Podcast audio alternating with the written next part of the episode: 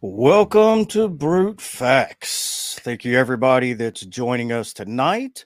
I have a YouTube superstar sensation, Aron Ra. Uh, I think it's going to be a fantastic conversation. It's going to be a great show. I'm looking forward to the conversation. Um, also, if you look in the description, I have links to his website and his YouTube. Uh, there's links to all my socials, and there's the content creator fund that I started to um, help up and coming content creators, uh, those who may not be able to afford the equipment, or for struggling content creators, formerly known as the Christian Content Creator Fund. Uh, now it's just the Content Creator Fund because I tried to make it clear that it wasn't just for Christians. I had kind of a motivation for naming it naming it that but I have see received, you know, several inquiries and things about, uh, well, is it just for Christians? Is it just for Christians? So it's it, it's for anybody. You can go to these links. Uh, you can donate one time, or you can donate monthly.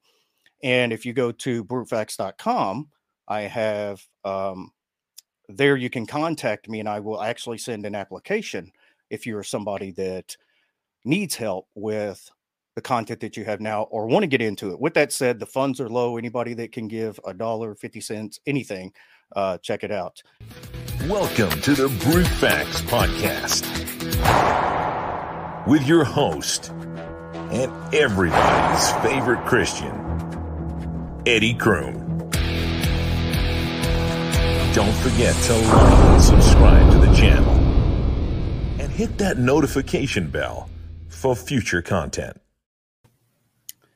Hello, hello, Mr. Ra. How are you doing? It's all right. It's all right. Good to be here. oh, you're so enthusiastic. Uh, so, for for people that's been living under a rock and don't know who you are, tell us a little bit about yourself. Uh, for ooh, several years now, uh, I've been an activist for secular science education, uh, primarily uh, countering the claims of creationism and that has uh, inevitably forced me into political activism because the creationism argument is not a scientific one. It's not even really a religious one. It's more of a political one, as was established by the wedge strategy that was accidentally leaked to the public from the Discovery Institute late in the 90s. So there, there was a concentrated effort to undermine science to teach creationism instead, and this this uh, formulated distrust of science was supposed to leave people susceptible to believing in religious mysticism. And then the people that, that were orchestrating this plan had explained that they wanted to go beyond that to establish a virtual theocracy, a government that, uh, in some cases, according to the Reconstructionists at least, they wanted a government that would enforce Levitical law. Yes. Um, is so would you be referring to um And I have to apologize. That is not a very loud and rude cat. That is my parrot. is that your parrot mimicking the cat? That is hilarious. My parrot has figured out that the cats get attention if they meow, so he meows whenever I'm not in the room. Yeah. that is well, when I first heard it, I thought it was my daughter in the other room who knew I was starting the show and was yelling. And and I was fixing to mute it and pop you up on the screen by yourself and yell. And I was like, wait a minute, that's a cat.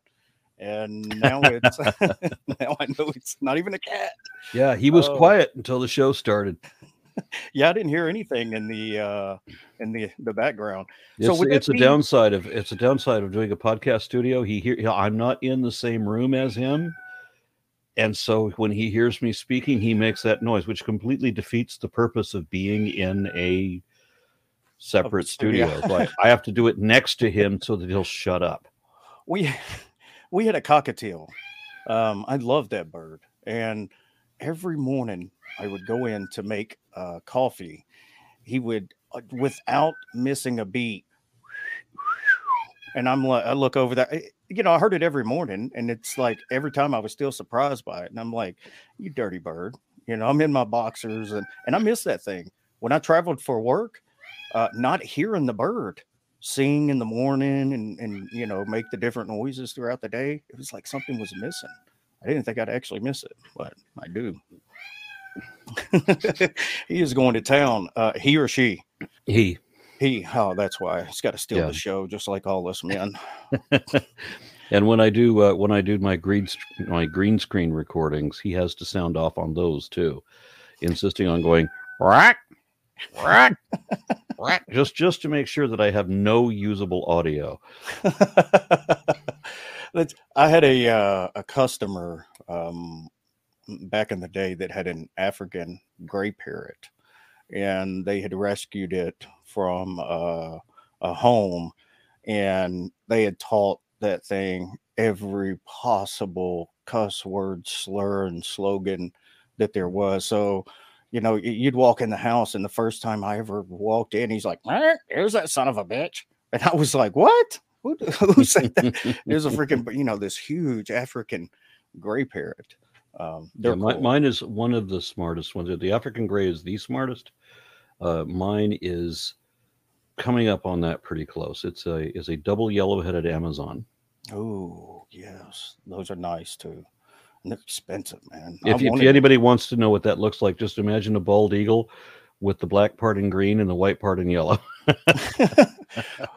what are the what are the ones the white ones with the mohawks you always see headbanging on different videos? Oh, Uh, that's uh, the cockatoo.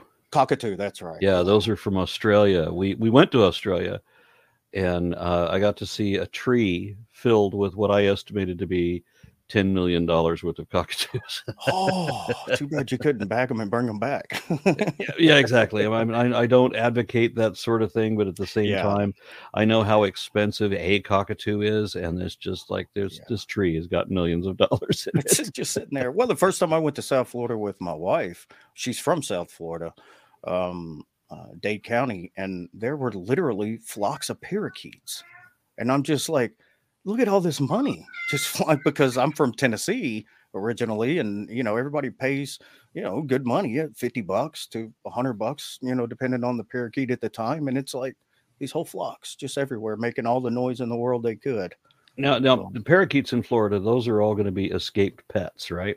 Initially, I think so. I think that's Yeah. uh, how they ended up because it, it is the tropics. So um, I, I believe so. I think that's how they ended up with them. Kind of like the pythons there too, and the yeah, and the iguanas, iguanas. Yeah, yeah. yeah. Everything's all fine and well with exotic pets until a hurricane comes through and throws them all out in the wild.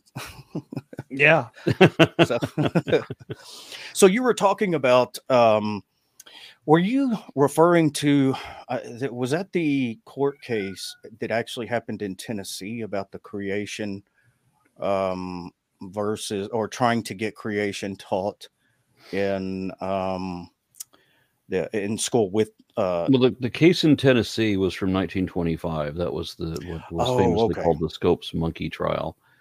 Uh, there was a more recent case in 2005 that is much more relevant, uh, and that was part of the plan that I mentioned the the, the wedge strategy that was released accidentally from the uh, the Discovery Institute, de- detailing their plan to turn the United States into a theocracy. Now they weren't all Reconstructionists; they didn't all uh, expect to uh, enforce Levitical law right but I've, I've spoken with a number of these people who really do want a monarchy or some sort of authoritarian uh, regime. They are not into democ- the democratic system at all. They will tell you that the United States was founded on a covenant between God and Moses, and that the uh, that our judicial system was based on the Ten Commandments. But there's not a word of that that's true. In fact, the founding fathers were quite explicit in the fact that they wanted a system of government that would be the very opposite of the one that is commonly associated with Moses. Wi- A government that was of and by and for the people rather than decreeing any any god in the first preamble of uh, of the you know the, the founding document as so many other countries did up to that time the united states was the first secular government and consequently was the first and, and at, at that time the only government that could offer freedom of religion because you can't have freedom of religion if the state has a declared religion that every other faith then has to show homage to. So everybody else becomes a second class citizen. yeah Yeah. And so we were able to offer freedom of religion by offering freedom from religion. And this was a, a model that many other countries have since emulated. and we, unfortunately, are going backwards Yeah. with all these people declaring that you know America is a Christian country that it never was. And as I said, the founding fathers were, were quite explicit about that. We that we were not based on the Ten Commandments. I forget which which of the founding fathers specifically referenced the Ten Commandments when he said that we had nothing that that our government has nothing to do with the Ten Commandments. And then others like uh, John Adams said that the United States is in no sense founded on the Christian religion. And there were a number of others that that you know said that, that said things along the lines of you know christianity has its time and place or maybe it's fine in this capacity but we shouldn't have it in government. And if you if you allow the integration of church and state then you'll ruin both government and religion. And famously there was a number of people that said that that no no man should be forced by tax money to support the building of a church or the keeping of a church to, to which he doesn't believe. And the supreme court i'm sorry to say today violated that statute.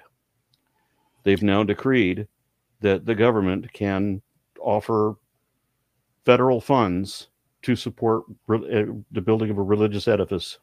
Mm. That's you know it, and so when I have the conversation, um, my conversation is I'll even go as far, you know, with with Christians like that, um, you know, that talk about founded as a Christian nation and things like that. I would say, okay, let's uh, just for the sake of argument, just concede that you're right. Right now, just because Christianity is the majority uh, religion here in this country, you're okay with all of these things. But Christians are going down and down in numbers in the country. So, what if Muslims come here and they become the majority? Now you've already set this precedence of allowing religion in the government and, and theocracies and things like this. What are you going to say about that? You're just going to revert back to, well, it's supposed to be a Christian nation. And I'm like, we need to halt all of this talk about having any religion in because just because we are the majority right now, I mean, that is a Christian, just because we are a slight majority, um, then it doesn't, you're opening the gates for all of these other religions. It could be one day, and they're and they're totally going to be up in arms and pissed off if that ever happens. The, the big problem with, the people you're talking about is that they they seem to be unable to realize that things change. That if you look at the demographics of the United States, for example, if you go back 500 years, the, demo, the demography here was very different than it is now. It's going to be different years from now. And people don't understand it's that if whatever you think a Christian country means is not going to be that way. I mean, just in the course of um, in the last 25 years or so that that I've been an activist, we've got the atheist has gone from three to five percent people of the population that would that would ident- that would, that would admit to being atheist to uh, the non-religious or the those who abstain from religion have no denomination don't discover don't declare religion to be important. If they have no religious beliefs they're, they're effectively atheist even if they don't know what the word means because a lot of people don't. So the population of unbelievers and and effectively atheists has uh, I, I've watched it eclipse uh, Judaism and then I watched it eclipse Catholicism in recent years and I think we just recently uh, eclipsed Protestants as well. Now, not all of them together, Right. right? But but e- either of the factions by themselves, there are now more unbelievers than there are Protestants. Yeah, and Now, know, it- another important thing to remember is that Christianity is in a state of decline around the world. Atheism is on the rise in all 50 states and globally. Well, I think uh, well, I think it is uh in the third world countries it, it's on the rise, but Well, it's it's on the rise here in the United States as well. no, I'm talking about the uh, Christianity in the third world countries, but more the developed countries. You're right, it is. Um, it's definitely on the rise there. But my, with the, with know, the third world countries, they're mostly Catholic, and the Catholics, uh, you know, like the the last few popes, for example, have endorsed evolution. So we, you know, at least it's not the creationists are, are not in uh, not in control there, but to a large degree, we have religion or Christianity is in a state, a state of decline, and Islam is the fastest growing religion Yes. there is. So it doesn't take a lot of forethought to realize that there's less and less Christians every day and more and more Muslims every day. Then it becomes a race Yep. as to who's going to get to the majority first. Yep. Is it going to be the atheists or is it going to be the Muslims? And if it's if it's the atheists, then we we still have protected freedom of religion, and because that's what we're all about. And uh, and if it's the Muslims, well, then you lose all that. And everything, Yeah. every law that the United States had ever passed for a faith-based initiative, everything that was meant to benefit Christianity, will be used in the Islamification of the U.S. Yeah, and, and you know, all of the Christians that wanted to fight for these things, um, recognizing Christianity and, and the Bible and the Ten Commandments and all these things in government, ain't nothing they can say about it because they're setting the precedent for it now. I've Um, noticed an awful lot of hypocrisy when there are faith-based initiatives passed, when there's funding for uh, religious schools or whatever, and then like some Muslim group will will go, okay, good, we we want our share of those funds, Mhm. and then suddenly the Christian activists remember what secularism means. Oh well, it wasn't supposed to be for Muslims. It's only, and I've had people tell, I've had Christians tell me this that that freedom of religion they think means that you're free to worship Jesus in whatever Christian denomination you like. mm, That's what they think. True story. In Tennessee, years ago, they were building a new courthouse in Middle Tennessee. And there was this outrage over because Tennessee's got um, pretty significant Muslim population now, um, or a growing Muslim population. And there was outrage over a wash area that was built into the bathroom, um, presumably for you know Muslims for uh, before prayer time and other things like that for cleansing. Massive outrage, petitions, all these things. They were so angry. Turns out it was a mop sink. And they made this huge ordeal about the fact that because they thought it was just a cleansing station for Muslims. And I'm like, "Wh- is this not freedom of religion? You know, is this not, is it only freedom of Christianity? You know, and I think that those fundamentalists are a huge reason why we have so many um, uh, that identify, you know, that, that still think that God exists or something, some kind of theism. They don't want to be identified with it um, because of how much harm that it's it's done publicly. Uh, like your your work against, you know, young Earth creationism or or this dogmatic creationism doctrine. It's, not science; it's theology. Um, When I argue, I mean, people ask me why I don't argue with the with the uh, with the with the more accomplished or or the more serious scholars of theology, whatever. Uh, it's because I mean, I mean, they, they criticize me for taking on easy targets, but the thing is, when you're arguing philosophy, there's no winner, right? The, the people will mislabel me, and they'll they'll tell me that I'm a that I'm a logical positivist because they think I'm into verificationism when I'm not. But they will make that they will make that assumption, and based on that assumption, they will put the label on, and they will criticize me based on that because that was out of fashion in the 19th century.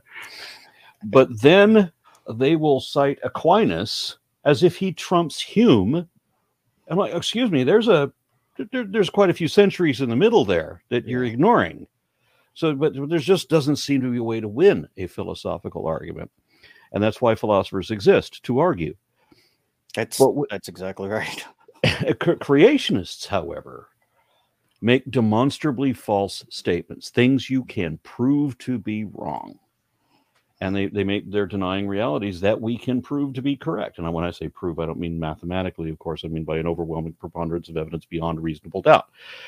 So that's the reason that I make the argument because I want to prove the point. I'm trying to show how dishonest creationism is, because it is deliberately dishonest everything they say is all based it depends entirely on frauds falsehoods and fallacies it works to my advantage as an atheist. If I want to make other atheists just show how creationism lies, uh, because with the creationism being such a false dichotomy, one of the many fallacies that they rely on, once the house of cards comes down, it's all over. Yeah. And they go directly from the rabid fundamentalist to hardcore atheist. But if I'm talking to somebody who is not a creationist, somebody who compartmentalizes their faith or or rests in the philosophy as you do, then that's a much more unassailable position. There's there's not a way to win the argument conclusively, so I don't bother. Yeah, that's and that's true. Um, and, and you know, I um, which is uh, it, here, here here's a perfect example of the kind of people that you're talking about. The fact that I have you on now, and I'm agreeing with some of the things that you're saying and not pushing back and not debating, even though everybody knows my show is not a debate show. Um, it's I, I, I get lots of uh, messages from Christians. It's like, how could you agree with this? How could you not push back on that? And I'm like, you know, I, I think for myself, and I see where there's issues in this country. And just because I'm a Christian doesn't mean I'm gonna toe the line of fundamentalism uh, or this dogmatic creationism uh, you know, things like that. I quite often say I don't think that atheists are irrational. How many Christians you ever heard say that? Because I think it's an abductive case either way. I what I find convincing may not be convincing to somebody else. So what? What's the yeah. big deal? You know, there and uh yeah, it's uh unfortunately also the anti-intellectualism that is growing tremendously in conservative evangelical Christianity and yeah exactly and this this is a, a huge concern for me. I can't believe how stupid we are collectively as a as a as a people. I mean i was told by somebody in my own family yesterday that um that one that trump is still president. Oh my god. Right? Yeah it doesn't matter what what the hearings say because that person can can just ignore all of the Senate hearings because it's all lies. They don't know one word that was said in any of those hearings, but they know it's all lies. Even from Trump's own staff and his children, it's all lies. How do you how do you know that if you don't know anything that was being said? yeah, uh, uh, and, and and the same person told me that the reason that, you know, that Putin planned the invasion of Ukraine for the goal of expanding Russia to its Soviet size. The reason that he did that years ago while Trump was president was because Biden would be president and now wants to supposedly start a nuclear war with China. And that's the, the fact that Biden Biden doesn't want to do this. None of that is true. But how could it, it's like it's like blaming Obama for his response to 9/11 when he hadn't even been elected yet. yeah, you know? You're right. That's yeah. So no, Putin did not invade Ukraine because he was following Biden's bidden. That's that's not what's happening. yeah. Somebody uh somebody was asked one time uh why they debated um, uh, flat earthers. And the person you know was you know hopefully if i can change one mind if i can change his mind. And the response to them i don't remember exactly where this was but it was so phenomenal was when you have uh, a, a, conspiracy of things like that you're into alternative science you're going against what's overwhelmingly the case in scientific theory and all of these things you at some point you leave rationality behind. And you so when you're arguing with people like that you are arguing with people that are so far into it they've left rationality behind. You're literally arguing with an irrational person and the way i've described it is is creationism requires a degree of reality denial. You have to you have to deny mainstream science. And young Earth creationism, young Earth creationism requires that you deny a bit more. than the old Earth lot do. And then if you're into flat Earth, well, then you're just denying even more reality. And if you're a geocentrist, well, then you're denying even more reality until you get to the point where you have people who deny all reality altogether, to who just say that everything is imagination, that all reality is imagined. Yeah. And, and consequently, only the imagination is real. Well, here's what I I often say. It's not really popular, of course. Uh, now I love just my brothers and sisters that are young Earth creationists. As long as you're not dogmatic, arrogant, you know, out there trying to affect policy and things like that with it, you can be a young Earth creationist. I love you. Um, but I often get a lot of pushback because, and and this is my point. I think that flat Earth is easier to defend than young Earth creationism. And the reason I say that is at least with the flat earth idea, you have intuition to fall on. It looks flat to you. You know, if you're just walking around, it looks flat. Well, young earth creationism, everything points to being old. There's not even the intuition there. It's counterintuitive. So I think they're in a worse scenario um, than the flat earther in that instance. I'm dri- I was driving from I was driving across Iceland from the town of Flúðir on my way to Selfoss. And I can see this mesa ahead of me. And I know the shape of that mesa. I know that there's a kind of a foot at the at, the foot of the mountain there's a a jutting thing that goes to the next town and I can't see it from where I am now. But I know that as I continue driving toward that mountain, I'm going to see more and more of that mountain. And then again, uh, eventually, I'm going to see that bottom piece. And eventually, I do. So I'm watching more and more of that mountain be exposed the closer I get to it. So it doesn't even look like a flat earth if you're just on it, if you pay any attention. Yeah. But but if you're a flat earther, then you you are required to deny uh, any and all reality, all evidence. Evidence is meaningless. Yeah. Yeah, but if they never take that trip or anything and they just walk around everywhere, at least they can rely and say, I have an intuition, it's flat. I, I had an argument with a flat earther that lasted five hours, and it was the Oh, only reason man. it did was because it was morbid curiosity. oh, I just okay. I just had to know is this really the absolute stupidest person I've ever encountered in my life? Uh, one of the many things that he said that amazed me was I'm like, have you ever been on an airplane? Because I mean, there's a lot of things that you'll notice you know, that, that contradict what he was saying. I mean, specifically, he was saying that the reason, get this, the reason that he believes that the earth is flat is because he saw the clouds behind the sun. Now, if the clouds are relatively thin, they will not obscure the sun. And, and the sun will look like it's piercing right through them. It could even look like they're behind him.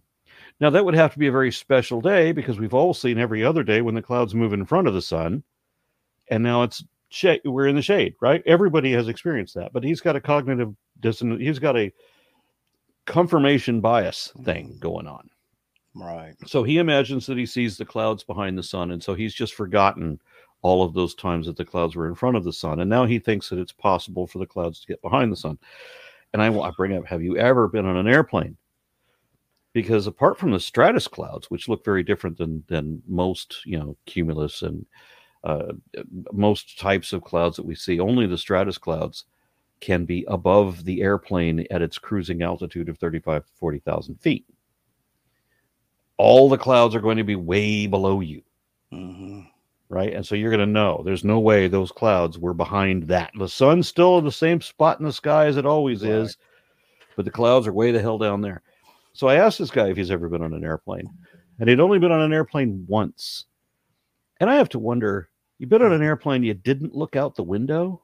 No, he didn't look out the window. I don't understand people who are incurious. I don't understand people Yeah. who don't want to know things. I don't understand not pursuing answers, not asking questions. You don't want to understand anything. As a matter of fact, you, they want not to understand something because that means it's easier to believe it. Yes, exactly. If you don't investigate it, you don't have to abandon your belief. Yeah, and where, where his argument finally fell apart was that he, I guess he thought that I was super rich. Because remember, we're, we're, we're talking about somebody that's just the dumbest lump I've ever talked to in my life. But he thought that I had my own private jet.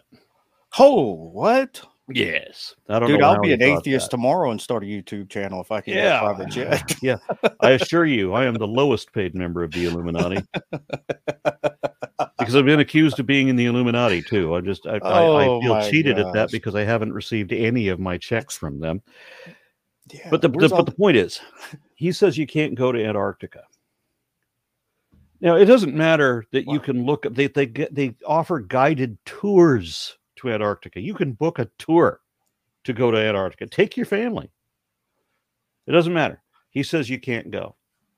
So maybe maybe Antarctica is just like a, a front that he, maybe he thinks it's a It's fake, fake. place It's that people fake. go to. It's, it's just something that they they they say is Antarctica. I'm like, well, here, here- this is what we could do. I said we can do this. I know people who can do this. Let's let's do this. Um, we go south of the, the what is it, Cape of Good Hope, South America, Chile. We just Mm, continue south. Yeah, we, the we Cape, follow the maps. Yeah, I think, yeah.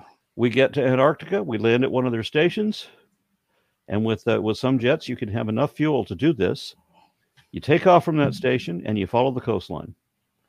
Just follow the coastline all the way around the continent, Mm. and you just keep. You notice you're going to be keep. You know, we go. Uh, let's say we go clockwise. We're going to keep ban- banking to the right, all the way around the island, or the continent rather. Um, however, if you're right, then we would be banking ever imperceptibly to the left, and we would run out of fuel long before we get to our destination. If I'm right, we would go all the way around the continent and land where we left off. And then you would know. And you would be able to see the sun's position throughout all of that. And you would know. And he got angry. He thought I was he thought I was going to force him onto my private jet plane. he thought I was going to force him Oh, man. to surrender his precious belief. Mm. And that's what revealed to me that he doesn't believe that himself. Not really. Yeah. He knows that it's not really true. It's just something he likes to make believe. And that's the most alarming thing. I've, I've found a number of people who have, in different ways, phrased this sentiment that they know on some level that what they believe is not really true, but they believe it anyway. In at least one case, I had somebody admit it exactly that, that they knew it's not true, but they, they believe it anyway. Matter of fact, my best friend said that um, one of my best friends said, I'm Christian because I like to believe that, not because I think it's true. And I don't think he ever understood the logic of what he just admit- admitted to me. Man, yeah. You just you can't make these things up. I mean, it just it's it's something. So- I mean, With young Earth creationists, uh, I want to I want to build a TARDIS. I want to build a convincing TARDIS. Since these people are dumb enough to think that I have my own jet airplane, why not have a TARDIS? And then just see if they will get on board. Because we're going to go back. We're going to go back 10 million years. You're a young Earth creationist. You think the Earth was only here 6,000 years? Yeah, we'll, we'll go back. We'll go back 70 million years. I'm going to go show you dinosaurs. But if but if they believe it, if they believe what I'm saying, that it's a real time machine, they won't get in that's true. because they don't want their belief disproved. I've had one guy tell me that he would rather take a bullet in the ear than to give up his faith. I had another woman tell me that if she had absolute proof that Jesus died on the cross and was never resurrected, if she could if she had the time machine and she could go back and see this for herself and watch Jesus's body rot, she said that she hoped that her faith would be strong enough to keep believing even when her eyes told her otherwise. Mm. Wow. So the, the problem that I come up with is that it's about whether you care what the truth is. So I I have a philosophy that doesn't allow me to be easily dispro- or easily uh, deceived. Right? It's the thing about uh, if positive claims require positive evidence. Uh, you can't say that something is the truth unless you can show the truth of it. So when when somebody is you know some batshit crazy person in my family or wherever else starts rattling off their weird ass conspiracy theories, and they start telling me how that's the truth, right? And they're also confident. Oh, you'll find out after you die. Like, uh, no, we're not going to find out anything, either of us, because we'll be dead. yeah, if you're going to say these things, if you're going to tell me that that's the truth, is it the truth? Is it because the truth is what the facts are? Can you show me that that is the truth? No, then you don't get to call it the truth. That's the rule that right. I have to live by. You're going to have to live by that too. If you're going to talk to me, you don't get to say your shit is true when you don't get to, to, to show the truth of it. And then we all we both know the extremists in my family know that if I say something is the truth, they know I can show it. I can show the truth of it right now. I don't have to say, you'll find out. I don't have to ever have to say that. We'll find out right now. I'll show you right now. Look it up, Google it. Let's go. They won't do it. They will yeah. not look at the evidence, any evidence I present. I've had people in my family plug their ears, close their eyes, and go, yeah, yeah, yeah. I mean, adults who don't want to know what the truth is because they have to believe something that they already know is not evidently true. Before we get too far from it, I don't typically highlight um, comments from the chat during the show, but this one was epic. Um, this is from my friend Pasta Mike over at uh, Normalizing Atheism. He has his own uh, YouTube channel. Uh, you should check it out. He mm-hmm. does um, like professional style docu- documentaries and things. He is phenomenal. I've, I've heard of normalizing atheism. Yeah, look, he's he says that's a private jet fallacy.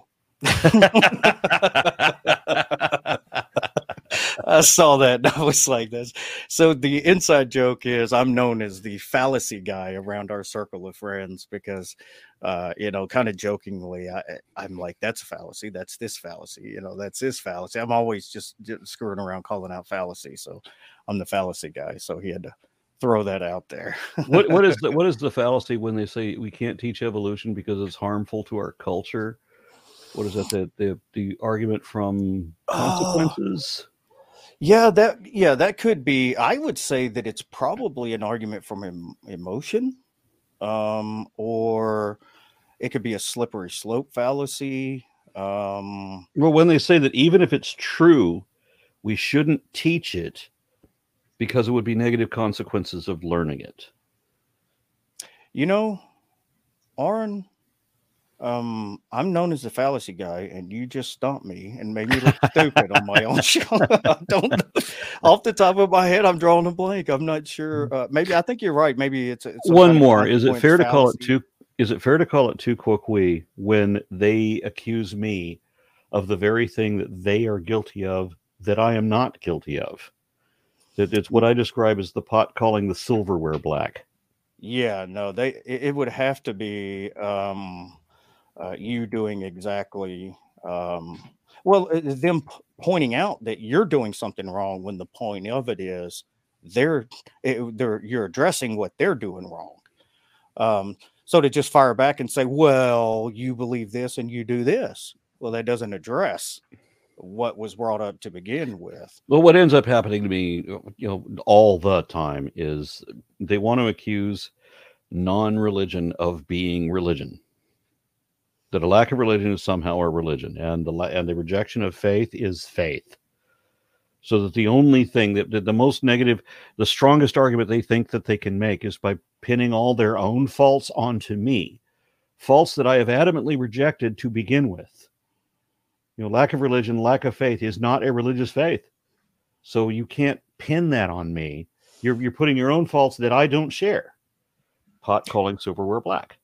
Yeah, I often hear that um, that charge too uh, about uh, atheists, like the well, it's a religion to them. It's a religion to them, and it's no, it doesn't really fit any definition of religion. Yeah. Um, yeah, they may, you know, there, there's a lot of atheists that, that are passionate about it because, you know, they see certain consequences that may be a result or mm. um, uh, they don't like the, you know, it's like political op- opinions or you know there's i don't think there's as much. I'm not going to say none, but I don't think there's as much as this party's right and this party's wrong as it is what you prefer, what your idea of how a country should be running things. Of course, certain parties can do certain things that can hurt uh, a demographic of people or specific people. So uh, uh it's fair to say, you know, that's right or wrong. But typically, yeah. I mean, the atheist is um, Get, getting careful. We just moved from religion into politics. Yeah, we're, yeah, we're going to get back politics is far less. politics is so much less rational than religion. oh, I agree, absolutely. It is the most tribalistic team sport that we have in the U.S. And the biggest thing that I have with with the politics is often the same, same kind of argument that I have with with religion is is, is the false dichotomy. Okay, when they say that both sides are just as bad, I get so irritated at that argument. If I've spent a career, and I have, if I've spent a career citing the villain of the day, all of these bills, all of these ridiculous statements, all of these attacks on education, all of these undermining of human rights, all of them, every single one of them always only ever been a Republican. Everyone. I got them by name. I here's the video where they said the thing. Here's the quote directly. Here's here's the bill they're trying to pass. Named out, right? Yeah. And then somebody will say Democrats are just as bad. Really? Find me a Democrat who is as dumb, as dishonest, as corrupt, as evil as Ted Cruz or or Louis Gohmert or or Lauren Boebert or or what is it, Marjorie Taylor Greene or any of dozens of other people, including the governor of my state. Find a Democrat that is as bad as any of these guys. Dick Durbin, Nancy Pelosi. Uh, These are the answers I'm, i get. But well, I'm I'm, I'm, a center you guy, can find, so, so, so I, I talk shit about both sides. you you can I I do too, but you yeah. can find Democrats because I can I know Democrats who are bad. Yeah. I don't know a single Democrat who is that bad. Not even what? Hillary is as bad as Donald Trump. Well, I'm I'm more angry um, with. I, remember, I said not even Hillary. Not yeah. yeah. Well, you got to keep it nice now. You, you Aron will come up missing, and we'll know what happened. uh, no, when, when, we're talking about if, if if there are bad Democrats, I mean, sure, there are there are corrupt Democrats. I can name some. There are yeah. dumb Democrats. There are liars among the Democrats. There's a few. They don't hold a candle to the majority of the of the Republicans that we hear about every day the Lindsey Grahams, the Mitch McConnells, and so forth. The the the, the guys that may as well have my mustache and be twirling it every day. Yeah, the my so I'm I'm I'm kind of more I mean I'm a true centrist guy. I'm I'm libertarian and I'm all over the place. Uh, a true kind of moderate, but one of the things that does aggravate me the most, um, and this is the last thing I'll say about the political side, and we go back to the religion. Uh, nope, the, we already uh, stepped in it. I know, I know. My, I don't like how um, evangelical Christians are so married to one specific party, and I hate the way that they pander to evangelical Christians, and, not even just evangelical Christians, but the most fundamentalist yeah. evangelical Christians. Fundamentalist Christians are a minority in this country, but the rest of Christians in this country are ignorant and, and they was... hear this loud fundamentalism and they adopt these views from the fundamentalists, not even realizing that most of it's probably in contrast to their own denomination because they don't go bother to learn these things. So it yeah. becomes the loud minority that influences more the majority and the political leaders. And, and that's what really, really aggravates me. So we were talking about dichotomies, right? False dichotomies, and how people need to be able to see nuance. Mm-hmm. And so people is it's either an is an either or situation. That's the way they see everything. It's either black or it's white, right? You're either left or you're right. Now, and if you're on the left, then you have to be radical leftist because you can't ever be left without being a radical. You, you have to have the word, you have to say the, the adjective radical, radical because this is the way you've been conditioned. You know, Fox News never says the word leftist without saying radical in front of it. They don't ever say radical in front of the right wing, even though that's frequently, increasingly appropriate. There are two other uh, axes there between authoritarian and libertarian, which or you know, libertarian not being the libertarian party, but being the anti-authoritarian axis. And so people want to don't they don't realize that there's there's there's not just two they, they want to say that there's only two boxes that you are in, but in actually those are actually two extremes. And there's a broad area between them. And then there's another dimension to it because whether whether you're authoritarian or whether you're not authoritarian, every president in my lifetime, Republican or Democrat, every single one of them has been in the authoritarian right quadrant. Obama, Hillary, Bill Clinton, JFK, everybody. They were all in the authoritarian right. Now we and that means Biden too. Now we could argue that Kamala Harris is arguably in the left. I'm not sure if it's uh, anti-authoritarian or authoritarian, but she's she's arguably on the left. Bernie, Noam Chomsky, a few other people are dead center of the of the libertarian left quadrant where I am. But we've never had a president from there. But everyone thinks that every Republican means right wing and every Democrat is left wing. No, we've got what eight left leaning Democrats in Congress. Yeah, yeah, and it's it, they kind of you know go with um, uh, the direction of the party to you know because if you're not uh, even if you're somebody is a, if you have a you know stronger right wing, a lot of them are going to pander to the harder right to get the election, yep. and, and, then they're going to speak like it. Uh, think thankfully not all of them vote the same way. And then nobody knows what right or left means either. Yeah, I know. It's... It was the other thing. Well, why do I identify as a left? Well, the re- primary reason is not because I identify that way, because I mean, most of the people on the right identify that way because they want to. I've been to a number of political rallies here in Texas where I've I've seen somebody make the statement that they are born into the Republican Party. That people in Texas, and this is a Republican speaking, he's he's speaking to a Republican audience admitting that you know we we think we owe our party loyalty as a birthright because we were born into the Republican Party. You were not born into a political party. That doesn't work. You grow up, you make decisions, you decide what policies make sense to you, and that determines what your what your alignment is. But that's not the way it works here in Texas. So there's like you know regular red-blooded people are Republicans, and then evil uh, drug-addled uh, pedophile devil worshippers, cannibals are the the, the leftists. But the yeah. reality is that leftists, uh, I identify as left because I took a handful of political quizzes, at least a half a dozen of them. I took seriously, I took a half a half yeah. a dozen on independent political quizzes, different series of questions and such, and they all put me in exactly the same place. No variation between them. So I figure that there must be some legitimacy to that. Uh, so that that's I have objective evidence for me being in that quadrant. Uh, but the, but the other the other reason is that uh, the left values human rights over corporate profits, whereas the right wants to remove all regulations and restrictions or whatever to let corporations do whatever the hell they want and not be held accountable by any laws.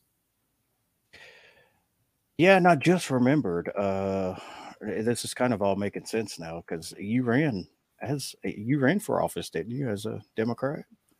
Yeah, for about a minute and a half.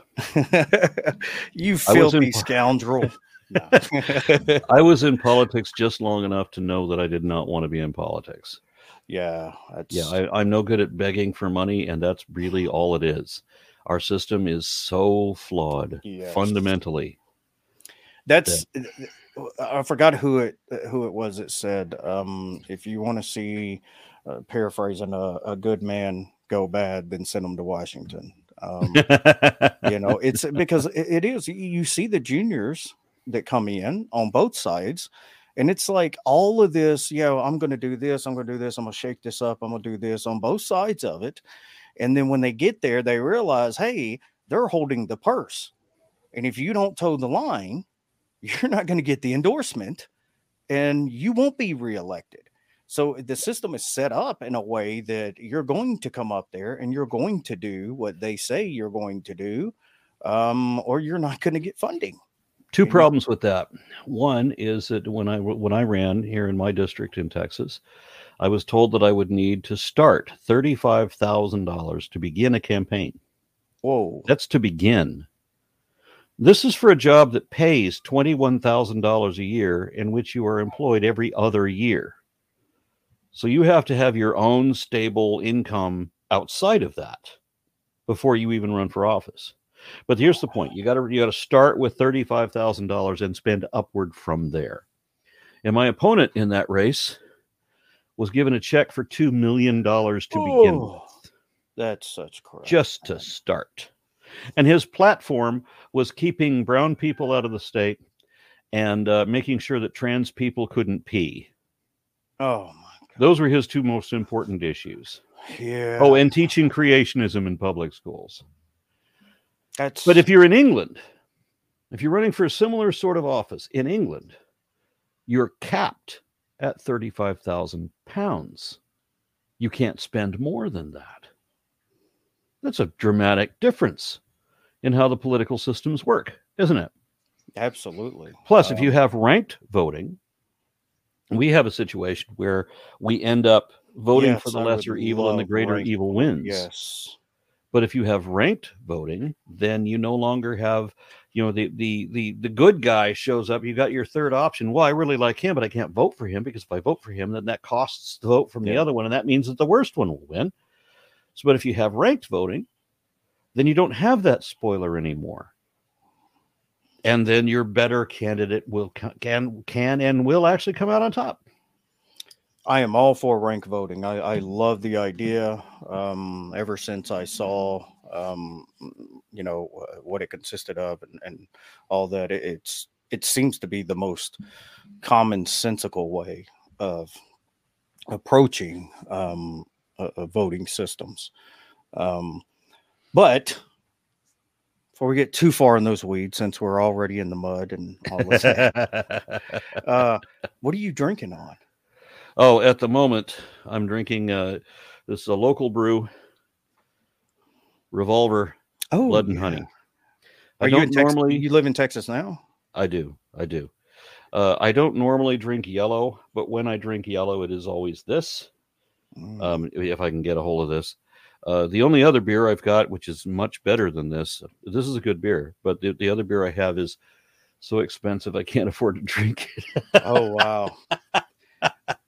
So are you are you, are you a Shiner Bock guy? No, no, no, no. No, irritates the hell out of me. No, anywhere in Texas, I say, "What's the te- darkest?" I say, "What's the darkest beer you got?" And they always say, "We got Shiner." I'm like, I'm like "That's not dark." I think the black only... is dark.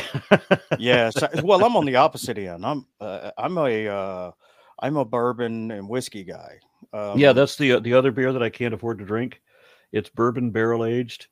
Uh, it's several years old, mm. and it cost me twenty five dollars per twelve ounce bottle. Whoa! Yeah, it's uh, also I think sixteen percent ABV. Uh, well, there's that. So, yeah, I'm I'm drinking on um, Jameson Irish whiskey. Um, I've been to that distillery. Really? Oh, and and Bushmills. And oh, I like some Bushmills. My Jim, uh, he was in the chat earlier. I'm not sure if he's still there. He's our local uh, whiskey and bourbon connoisseur. So he gives me po- now bourbon.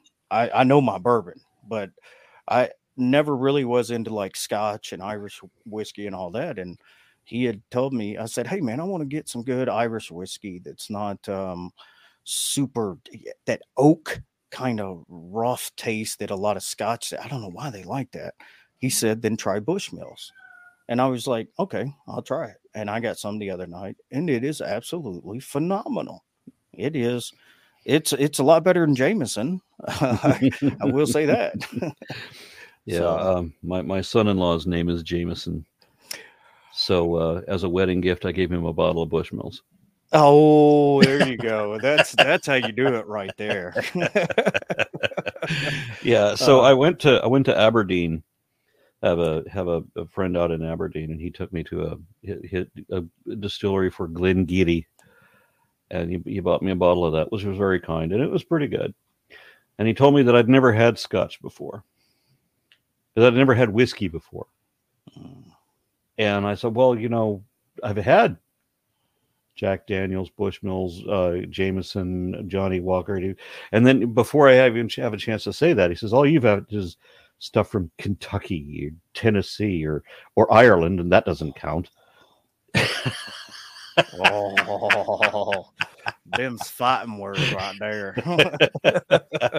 Ireland doesn't even count. it doesn't even count. That's- I haven't tried a Scotch yet. I think I like. Um, Apparently, if it ain't Scottish, it's crap. See if it ain't Scottish, mate. And you know, I'm actually mostly Scottish, so I'm probably uh, pissing off my uh, ancestors with the Irish. Yeah, on that same trip, we also uh, we also also went to go pay a visit to Brewdog. Brewdog. Being a being a, a beer guy, I had to go to Brewdog.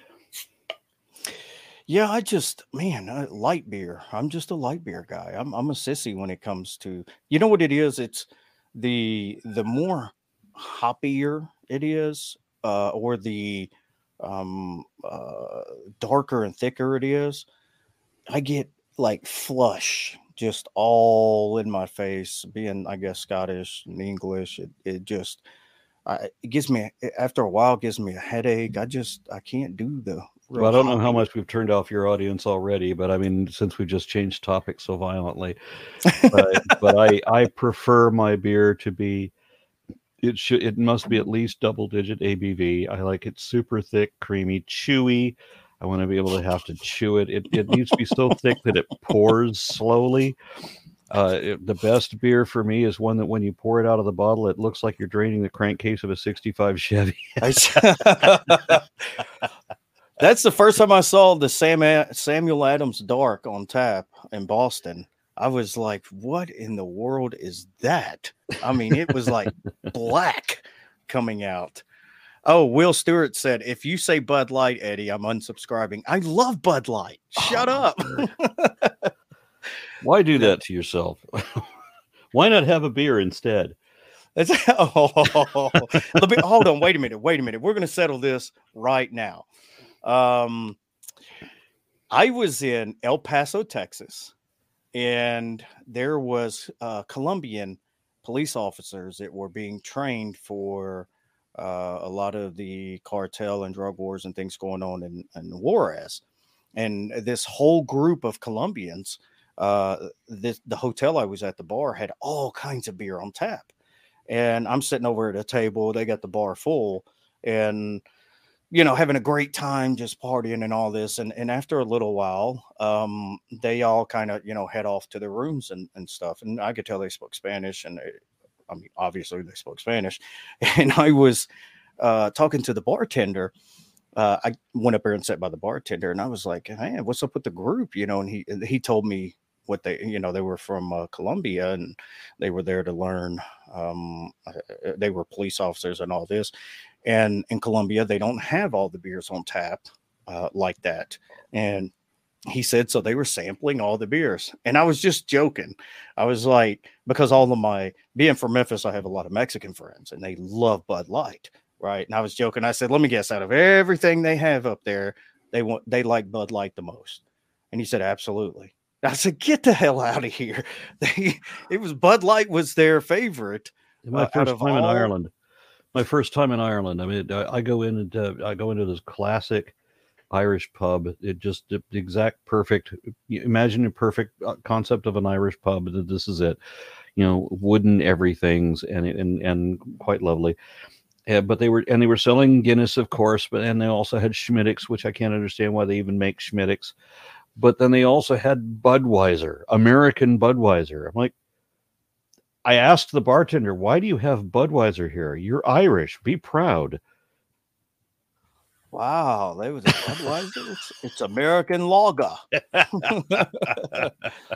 yeah, that's uh bourbon and whiskey, man. That's uh. I, I realize I'm a little pre- I'm a little uh, bigoted when it comes to beer. I mean, I was in the Czech Republic, and they were bragging. Our hosts were bragging to us, saying that you know we invented pilsner, and I said you might Oh. want to keep that to yourself.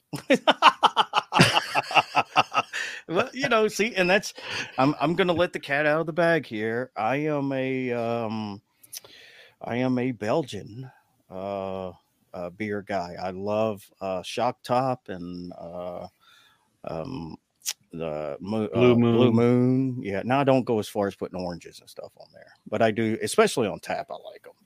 Um, I just, man, I'm just You don't guy. go as far as putting oranges in it, but you like shock top. Oh, That's come whose advertising is that they put oranges in it. yeah, I know it's a big, big orange head and everything. it's uh, I like the Belgian white. That's uh, I'm just no, I, I like a. Belgian. I like a Belgian wheat. Oh, excuse me, a Belgian white. Right, that yeah Belgian that white, works. yeah. I mean, and my favorite for a long time, my favorite beer, when you could still get it in the states, was uh, was uh, Franziskaner Dunkel. The Franziskaner Weiss beer is fine. I do like wheat beers, but the the Dunkel was extraordinary. The flavor, the color, it, it it was just extremely good, and I was so angry when they discontinued it in the states. I went to Sydney, Australia. They took me into a bottle shop, and I just happened to walk up to an aisle where they had Franziskaner Dunkel, and I filled the shopping cart with the shit. you just feel it to put it in here all of it. It, yeah, I want all of it. I'm going to be here for a week. It's good. That's right. I did. Uh, now I will say one thing. uh, There is a beer that I really like on tap, and that's Dos Equis. Um, Oh. When I can find it on tap, I just man, it to me it is just crisp and and it's not heavy. So, I don't always drink beer. but when I do, Sometimes I'm asleep.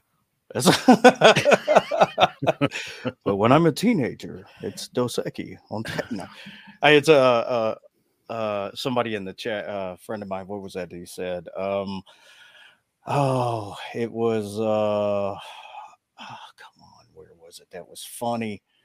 Oh, Stella Stella Artois. That is so nasty. I Yeah. I, I can't do the stuff. Yeah, no, no. tried. Um, Spaten, which I think is the parent company of Franziskaner now, uh, also does things like Optimator. And, and and when when you can't get the kind of beer that I would normally prefer, if I'm in if I'm in one of those places that only has the like the commercial beers, if I can at least find like a Spaten Optimator or something like that, I can I can do those. Yeah, I, my uh the home office for the company that I work at, um for the I've been with this company 15 years and it's been in Providence, Rhode Island. So I spent a lot of time in Boston, Providence, and New England. Um, and there are a lot of beer snobs there. And so every time we went out to eat, they're like, "Oh, we're gonna go over here because they have all these," and they just rattle off all these beers on tap and everything. And I'm going and I'm like getting the sample glasses, you know, you can get all the different, and I'm just like, "Oh, okay, uh, man, it, can I get some uh, Buffalo Trace? Can I get some? Give me some bourbon. Give me some whiskey or something. Uh, I just, yeah, they make fun. That's what I did when I, I was in I was in London two or three weeks ago, and I remember I, there was this pub right. We we got a place in Camden Town, which is my favorite place. I just I love being in Camden, and the, there was a pub downstairs of our flat. I went in there, and they didn't have any beer better than it was. There was Guinness. I mean, that was, that was always like the best choice anywhere. Would would be would be Guinness. I'm not saying that Guinness is great. It's just kind of sad when that's the best you can get. So what I did was I said, okay, well let's make let's make Guinness make it out to be like an American craft beer. Put in uh, put in a shot of Jack Daniels first, then fill the rest with Guinness, and then I'll doctor it with this uh, with my scorpion pepper that I had in my pocket at the moment. And then so I just dump a bunch of scorpion pepper in it, and here, try this. Now, there you go. That's there's one way to do it.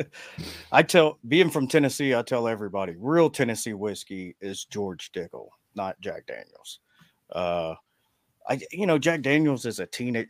Ironically, it costs way more in Tennessee than any uh, anywhere else. It's like it's made there, and it's through the roof there. But George Dickel, number twelve, is far better than Jack Daniels. Um, but we're coming up. We actually we just crossed over the hour, man. It's, I have to uh, wonder how many of our how many subscribers or how many viewers we lost when we went off into the weeds on beer. Uh, actually, it went up. Uh, it went up by about ten people. it was. We're talking about cool stuff now. Very good. Uh, but if you have a few minutes, there were a few questions. Sure. Um, if you don't mind. Okay. Yeah. It's um. Uh, now Cosmic Kyle. Uh, can you expound on what you mean by when you said? Could you expound on accent? Uh, on essential. What did you mean, Kyle? I'll come back to your question if you can put in the chat what you meant by it. Uh, uh, let's see. Was it a partial question? Well, I, it I think it was right in um, the middle of a conversation we were talking about um, uh, with the, I think, creationism and uh, things. So I'm Yeah, not we were- exactly sure. Yeah. We- wondered a bit. Yeah. we- We've kind of been all over it, but that's what I like. I like the uh, free flowing conversations and, you know, let's just uh, see where it goes. So, uh, oh, now this one, you and I both are going to have to go over there and jump on him for that. Buzz Sawyer and the Undertaker. How many times have you been called the Undertaker? It's been a couple times. Yeah. It's yeah, he's uh yeah, we'll we'll have to go over there and uh spam. Well, I understand that the Undertaker has recently come out as Christian. really. Yeah. Oh, I didn't know. I that. didn't know that he's gone all the way into flat Earth. Huh. Which, by the way, the uh, the, the flat Earth thing, I I I am I am aware that there is a one flat Earther who says that he's not a Christian, but basically it's it's entirely a Christian creationist movement. I have absolute every every flat earther I have come across has been a Christian, and it's weird because only like one or two actually use scripture talking about the pillars under the earth or something. Isn't that funny? You've got the Bible on your side for that argument. Why the hell not use it? But I mean, these these people don't use the they, they don't read the Bible. Yeah. This is the this is the thing that bothers me most about is so many Christians when they tell me that that they're more moral than I am, right? Because they feel sorry for me because I'm not a Christian. They're better than me because they're a Christian. They're they're on their third felony and their fourth marriage as a drug addicted alcoholic fornicator, but they're better than me because they're a Christian. They've never cracked open a Bible. They don't know what a creed is. They don't care what the book says. But That is they're exactly they don't right. even know what it means to be Christian. I It's, I it's often- just a T-shirt that they wear, like for the Dallas Cowboys. It's just a T-shirt Oh, you yeah. put on. That's exactly you're exactly right. That is spot on. That's they're for one team and they're going to defend that team no matter how wrong they are and whether they're losing by 21 points, they don't care. They're going to keep defending the team. It's just but I'm often called a. it's funny because I'm often called a liberal Christian or progressive Christian because when I hear the fundamentalists go out and, and want to hammer LGBTQ or all of these different things uh, that they see as as being um, immoral or things like this, because I, I you know I slam back on them because uh, that's not what we're called to do. That's that's a that's BS. That's it. And so, anyways, what I what I quite often tell them is um, eh, eh, from every uh, now my mother was like a hippie. She literally loved everybody taught us to love ev- and respect everybody. I was even though i grew up in the bible belt in the south um, i was exposed to a lot of different minorities. Um, one of the one of her favorite uh, best friends was uh, two men at her office that were uh, married and lived together and they were two of the most awesome individuals i'd ever met and i quite often tell them why would i go out and say anything to anybody when most of them were twice as moral as I am. What the I mean, what the hell? I've got my own problems. Why do I need to go out and say anything to anybody else? You know, that that's between them and God. If God exists, then that's between them two and God. They're adults. They can do whatever they want. I've got my own problems. So, but oh, Oh, I like that one. That somebody said that they call me the sexy Christian. I doubt that, but so Kyle asks, uh, what is the most dangerous form of science denial in today's world? Interestingly, um, we I saw Dennis Prager say that he didn't care if you're, uh, you know, what kind of believer you are, whether you're Jewish or Christian or whatever. But but he, he didn't he didn't care if you're a creationist or what have you, as long as you uh, didn't object to vaccines and medical science. And he now himself objects to vaccines and medical science. It's just a huge degree of hypocrisy. But we have, on average, a couple of dozen kids every year that die from medical neglect because the family chose to pray over them for easily treatable conditions that could be identified and treated by, by any hospital. But it's because, but partly is because we don't have a medical care system in this country that's worth a fuck uh, and it's possibly it's partly because parents are so stupid that they don't have any idea how to get free medical care if they need it for their kids, mm. And partly because they believe in fucking magic. Oh, I I am so that is a very very very sore spot with me. The um, denial of um, medical treatment um, for children because of this this garbage uh, understanding. You know, uh, what I quite often tell people, you know, who lean that way is, you know, if you believe that God exists and, and we're made in the image of God, um, and God is a rational being, then that means we're rational beings. And the, um, uh, you must have a different version of the Bible than I do. well, I don't approach. Well, I don't approach it like like the fundamentalists, and, and, that's a whole different story. But yeah, it's uh, uh that's the thing. that was a good one. Um, the uh, you know, it, the miracle is modern medicine.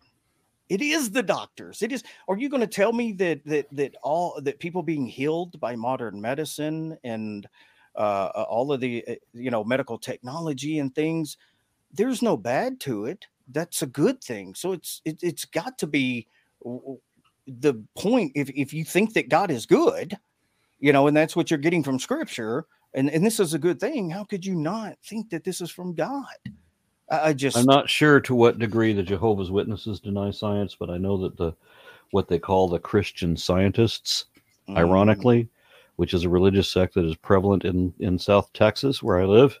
I don't live in South Texas, but you know the southern part of the state that I live. Mm-hmm. Christian Science is very prevalent there, and they do deny medical treatment. Mm. They deny medical science. They don't trust any of it. I'm oh that just that really really burns me up. Anybody, I don't care what religion they are. I don't care what it just if you're going to deny uh, modern medical technology and medicine to a child or something like that, uh, you don't deserve to have those children, in my opinion. I, I, think that at that point, the state has a vested interest in protecting that child's life. Um, and I don't think in any kind of way that's a violation of religious freedom. We don't have a religious freedom to allow our children to die and so yeah I, I don't want to make a comment about that because the the foster system that we have it sucks too. Yeah. So there's, there's I don't disagree with that. Yeah. Yeah. Uh, Pasta Mike says it is argued that teaching evolution degrades values, undermines morals, and fosters atheism. It it's considered appeals to consequences. Is that yeah? Well, it could foster atheism. I grant that. Um, does not ev- teaching evolution does not degrade values. I agree. Uh, I would argue that religion technically degrades values. Uh, it very often does, uh, and, and certainly promotes uh, things that we should not call values, things like exceptionalism and, uh, and and nationalism and racism and so forth. But with evolution, you are one with everything, just like the Buddhists want to be. We are connected to all other things.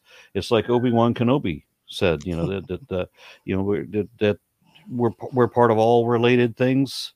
One with everything. We we, we are one. We are a part of nature, not apart from it. And the problem, the problem I have with a lot of believers is they deny the real world, as we brought up earlier, to pretend that they are fantasy beings in an alternative reality, that they are not of this world.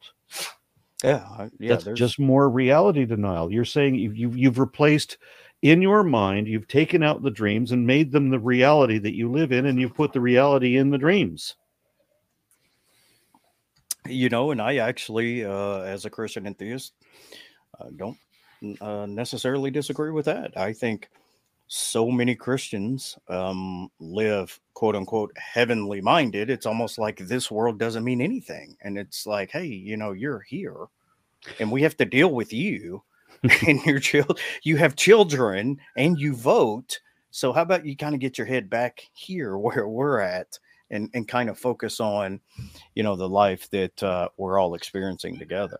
And you talk about de- degrading values. Think about this. I mean i've met so many people who think that life is this torturous period that you have to endure just to get to the the the the, the, the heavenly gate afterward right to the eternal afterlife.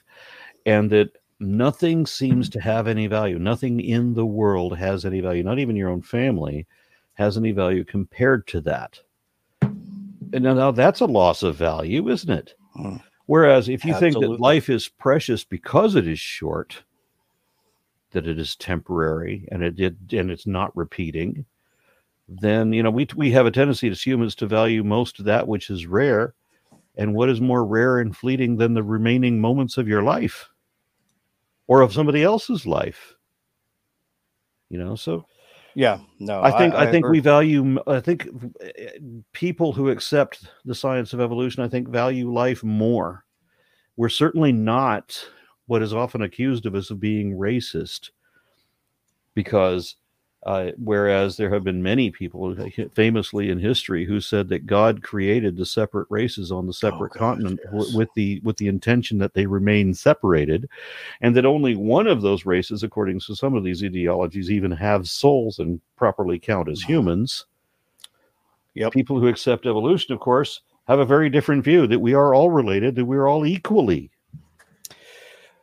you know? Right, and and I would go as far as to say, um, uh, because I do, and, and for my Christians out there who may not like my position, I believe that evolution is true, and and that that that the the universe is old, and, and the Earth is old, and I don't think that has any conflict with Scripture. Maybe and we're neither the biggest we're neither the earth is neither the biggest thing in the galaxy right. nor the center of it. And and for a lot of my christian mm, uh, brothers and sisters out there aliens probably exist. I mean given probability but they're the not past, in our government. Yeah, sorry, yeah. Yeah they're not lizard people. Stop that. No you're right about that. It's uh no what i was going to say is eh, i think that um eh, so i'm a kind of person that given the fact that we share so much DNA, not just DNA, but um, uh, kind of a, a, uh, higher level of awareness with other animals such as elephants and higher primates and things like this. Um, well, the um dog that was just here, he's he's at my he's at my feet right now. There are dogs that use uh, these these electric pads. The dog puts the, the paw on the pad and it, it says yes. a word right? So that the dog learns a new word on the pad. And then, because I know my, my stepdaughter has a dog that they have this pad, and the dog and the her communicate through this electronic pad. That's speech, right? Yeah, yeah, it is in a sense, absolutely. Yeah, I mean, so they they don't have the cognitive ability we do as far as communicating ideas. Yeah, but that doesn't mean that they are in any other way intellectually impaired. Yeah, that's eh, my thing is I, I really struggle with the fact that we take like elephants and bonobos and, and gorillas and uh, orangutans and we put them in a zoo and, and hold them because of I mean, how many times has somebody been to the zoo and, and you can look at the gorillas and, and things and they look sad. You know, that's that's not just they're mimicking some kind of altruism that we have. They actually probably are sad and depressed and Uh, it's one of the hypocrisies that I admit to that I I tend to give I, I tend to I, I tend to think that the a higher level of cognizance bequeaths more rights. Yeah. That the more intelligent you are, the more rights you should be bestowed and or allowed. And of course, that when you talk about elephants and uh, and uh, and and the other primates and such, yeah, they, they, they should, we shouldn't be putting them in these kind of positions. Which is why I've kind of given up pork. Pigs are smarter than dogs. oh, come on, man! No, not the smoked ribs. You're yeah, I'm sorry. oh well, you're in Texas, so you get you got the brisket, so you're cool. Yeah, I mean, I haven't completely. I'm. I'm. I, said- I Yeah. said it's a hypocrite. I'm. A, I'm a hypocrite because I haven't given up meat completely, but I know Oh, that I you. should. I, I tell vegetarians and vegans all the time they definitely have a lot uh, higher moral road than me. I, I actually struggle with the fact that I love steak, I love smoked ribs. Um, and Yeah, I have cut out a lot of the meat, and uh, I have. Uh, we we go with uh, meat substitutes whenever possible. There are some things. too. There are some things that science can't replicate, and there are special occasions when I may turn to them. But for my daily meals, I am trying to be meat free as much as possible. Well, and it, there's a huge health. Well, not as much as possible. I'm being a hypocrite again. no, I'm you're just lying out. Yeah, I, yeah, yeah, that's that's true because it, it's not as it's not meat free as much as possible. But I do Yeah. use meat substitutes whenever I can. I eat a lot less meat than I used to. I'm cutting further back all the time. Yeah, I love pork, and and actually, if you look at a lot of these studies of uh, pork, it is. I had a pig living in my house for a while that I was babysitting for my daughter. Oh, that changed your whole mind, huh? Well, it's this pig is like one of those. Uh, and it's not. It's a Vietnamese potbelly pig, but it's one. It's one of the really cute ones that comes in multicolors. Oh, okay. Yeah. So I've got this adorable thing in my house that I just can't um, eat.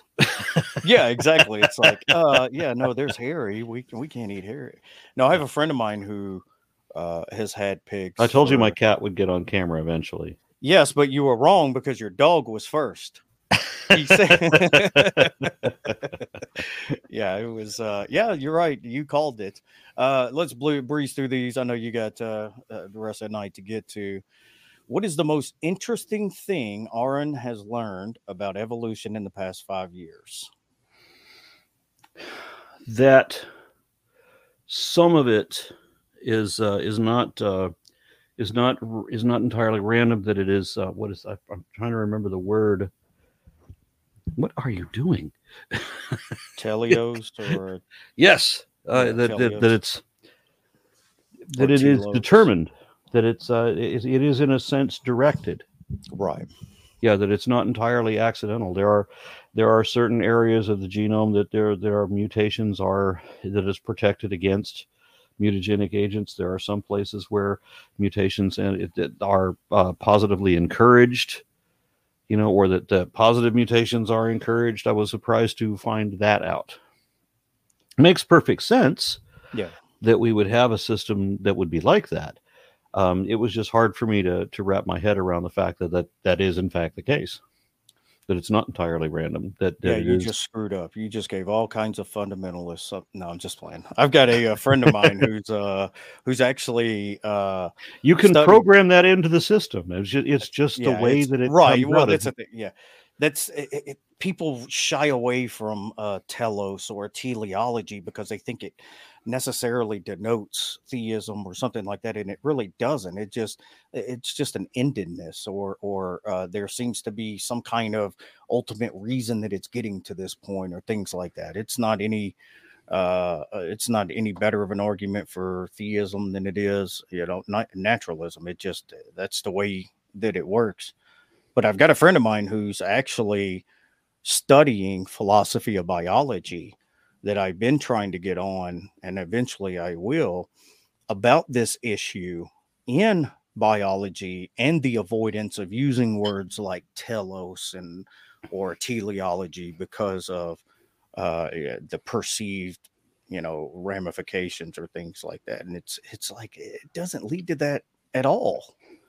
There are systems that can be incidentally deterministic and that's that was the surprising that there's more depth to much more depth to evolution than Darwin could have imagined. I mean, he came up with natural selection. Good on him. But that's actually not the main determinist. Uh, that's not that's not the main uh, mechanism of evolution.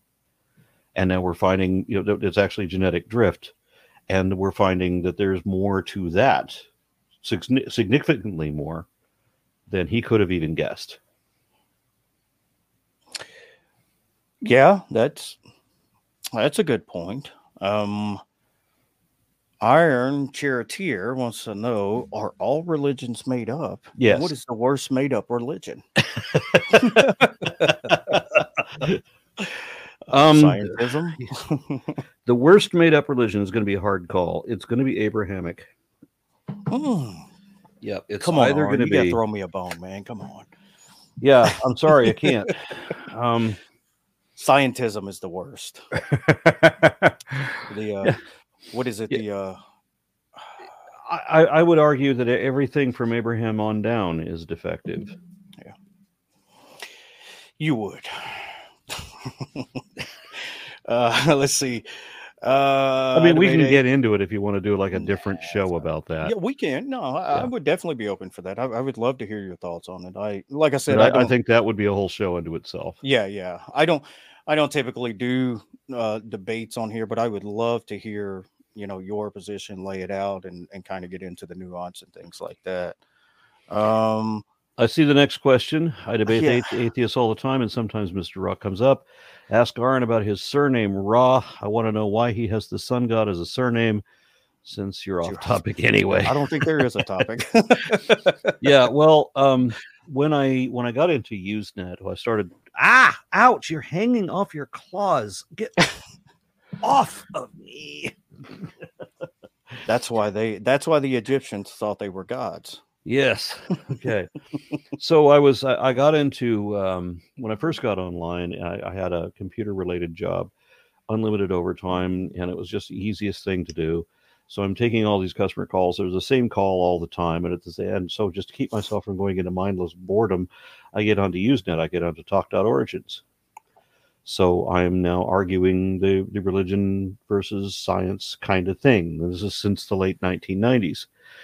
I needed to come up with a handle other than you know just my name, and um, I had already ascertained that Amun Ra, the the composite of the air god and the sun god, was seemingly a template for the god of Western monotheism.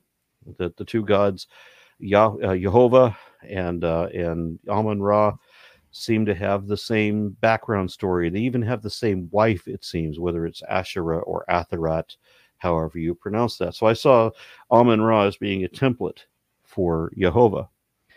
And so I was just thinking of a name. My name is already Aron, and rather than you know put my old last name on it, Aron Ra, to give a nod to that. Now, I wish now that I had put a little bit more thought in it because I didn't realize that I would become semi-famous under that name. Aron Ra Mandela. That's a play on the real last name. There you go. yeah, but that, but that's but that's where that came from. It's And I just, just a thumb in the nose to theist. That's it. That's all it's for. that's that's the answer they wanted, I think. uh, let's see. Here's a couple more, and then uh, we'll fly off here. If you if you have to bounce, let me know. Um, Well, I've got other projects to do, but they're not immediately pressing, so we can. okay, cool. Uh, let's see. There's only a few more. Um. Where was it at? Uh, It's oh, funny, here. I talk to people that you know, like friends from back in the day, and I remember, and I say, "You remember 30 years ago when we would be sitting on the sofa wishing there was something good on because we didn't have anything better to do than watch TV?" Yeah, what That's- can't even can't even remember that because we're all so incredibly busy now. I absolutely I agree a hundred percent. That's uh I haven't turned on a television. I mean, Other sports. than That's the only time I turned it on. Sports.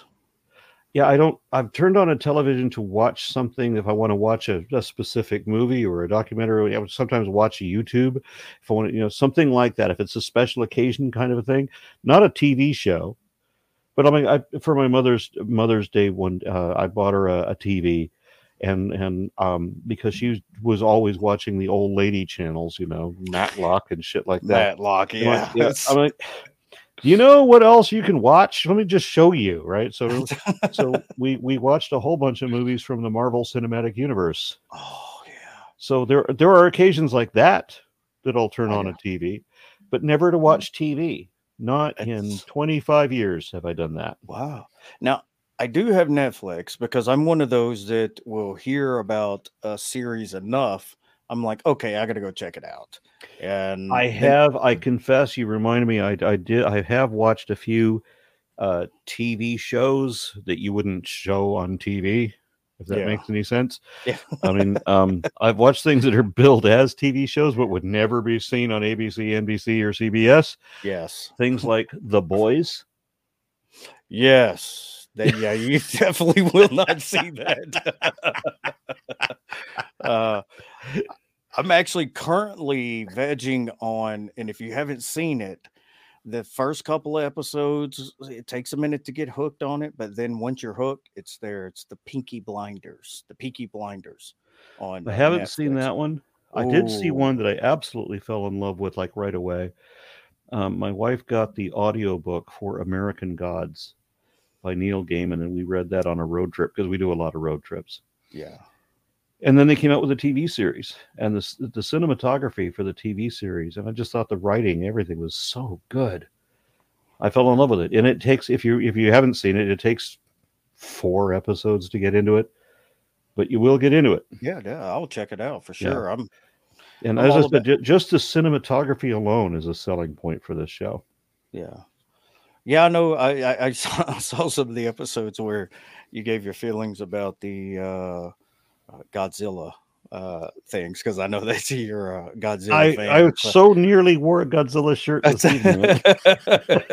I wasn't going to bring it up as a because I know that's kind of a sore subject with how horrible all of the modern day. uh, yeah, the last one where they were st- Yeah. where where the the heroes of the show uh, believe that that, that fluoridation is a communist plot. That, oh damn! And the, the whole Hollow Earth thing, and Oh, I'm like, yeah. oh, just the anti-intellectual paranoid conspiracy theory crap.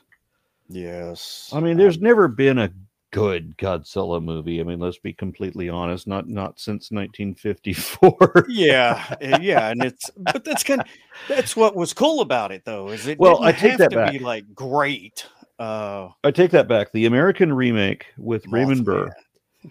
Had some elements about that that were extremely good, like the his overdubs on the beginning when he when he talks about the devastation of the city, for example.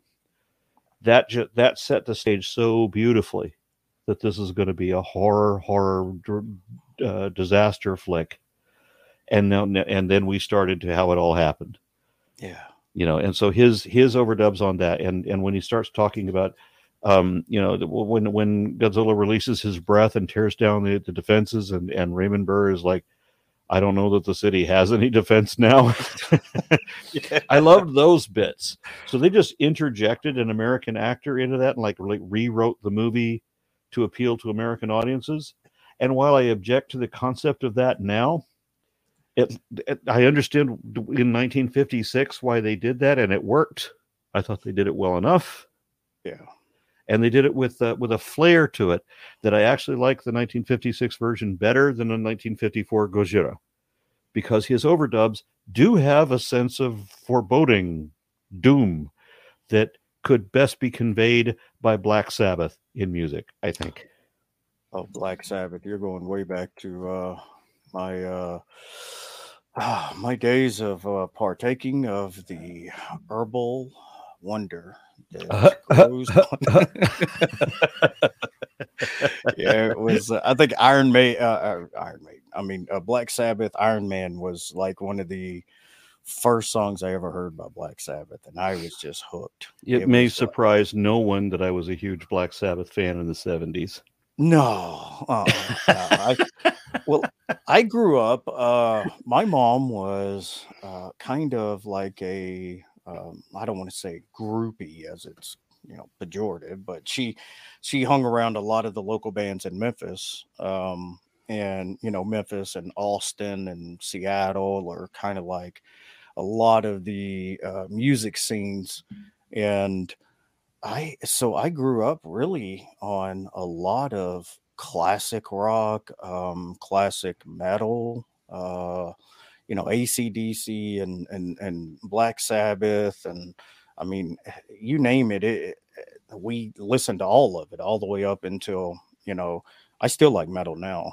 Um, it's uh, I, am definitely a metal guy, but I do like a little hip hop and you know kind of mix it up a little bit. So, um, I wish I was more versatile. As versatile as I get is uh, classic blues. Now that is I, being from Memphis. I love blues and blues rock. I mean, to me, a perfect night on the weekend is going to Beale Street and finding a dark club, you know, where there you got a guy up there, it's got a steel guitar and he's playing blues and blues rocks, and you've I got me bourbon, you beer, um, coming and just enjoying the music. That's that's fantastic. Because the blues guitar, I could listen to to uh, no lyrics, blues guitar with drums accompaniment, you know, and bass, of course. Just just but but primarily listening to that that you you know how blues guitar is. Yeah, yeah, absolutely. It's, yeah, I could just I could just fill a night with that. Yeah, I that was one of my favorite things about Stevie Ray Vaughan. I mean, even when Stevie Ray didn't sing, he just played. You know, I could just man, I could listen uh, all night. All right, we got to get off here because I know you got tons of things to do. So let's. Uh, last question: uh, Do you think philosophy is important to be well versed in philosophy when arguing against a religion? Well, philosophy is important when you're going to argue philosophy, of course. But I would. I'll step outside of the question and say that although I criticize philosophy a hell of a lot, uh, primarily because I see it so grossly misused all the time uh, I think it's important to teach philosophy in high school because I encounter people on the daily now who have absolutely no idea what logic is. Oh, gosh. Critical yeah. thinking, please can we make critical thinking a mandatory course in high school? that would violate yeah. what the powers that be want to do. Yeah, absolutely right. Jason Torn, ironically, is an atheist friend of mine. He is now a theist because he thinks Stevie Ray Vaughan was a god. Uh, I always thought Lemmy was God. They yeah, absolutely. Dogma. That is the best movie ever made if if as far as uh talking about religion or, or things have you seen the movie dogma from yeah you know what i'm talking about that's yeah i have but Aron, thank you so much for joining us, man. I am I am uh, so happy that you would uh, come on here and spend time BSing with me. Not such a huge channel yet. I'm gonna be famous one day, but not yet. Uh, and yeah. man, I thank you so much. Real, real quick before we go, I've got I, yes. I, do a lot of traveling and such, and I and I I, I tend to get excited about because I love travel. Mm-hmm. But uh, I've got a trip coming up that I'm more excited about than anything I've done in the last few years, a couple years anyway. I went on an expedition, a paleontological expedition into South Africa, which was uh, an amazing experience. And I'm going to do that again. And I was looking forward to doing that since I came back. But of course, you know, COVID got in the way. But I'm going to be going on a paleontological expedition into the Badlands of Wyoming, so, south central Wyoming. I'm told that we're going to be 70 miles from the nearest town and 30 miles from pavement. Whoa. Yeah. So the Jeep I bought will finally come in handy. That was the reason I bought it. well, I'll say some prayers to the mythical deity for you. Uh, well, thank you. That's awesome. Yeah. Are you going to do, is that going to be something that you're going to talk about on your YouTube channel? Oh, yeah. I'm going to make so many videos about that. Yeah. That's going to be awesome, man. Yeah. I, am so looking forward to this trip. It's going to be one of those awful things where the, the, where the, where the conditions are so grueling, where we, I have to bring a ice chest with 60 liters of water just for drinking. Whoa. Yeah. Uh, because there's no water and I have to bring solar panels. I have to bring. Uh, you know, we have to. Bring, I have to bring a bucket with a toilet seat on it that goes in its own tent. If you know what I mean. Yeah, I know exactly what you mean. Yeah, This is what we call luxury in these parts. yes, exactly. I'm from the South, man. I know all about them buckets and toilet seats. yeah, and I got a shovel that comes with it. there you go. Just make sure you burn it or bury it. so, yeah. Is there uh, anything else you want to promote? Uh, No, no, that we- that's that Okay, that's it for the rock moment. on. Man, thank you so much, brother. I, I have enjoyed the conversation and thank you everybody uh, who's uh, stuck around and listened to us BS, and talk about 52 different topics. Uh, hopefully one day I'll have him back on and we can talk about more specific things. But uh, you guys have a good evening. Thank you very much for showing up. Thank you.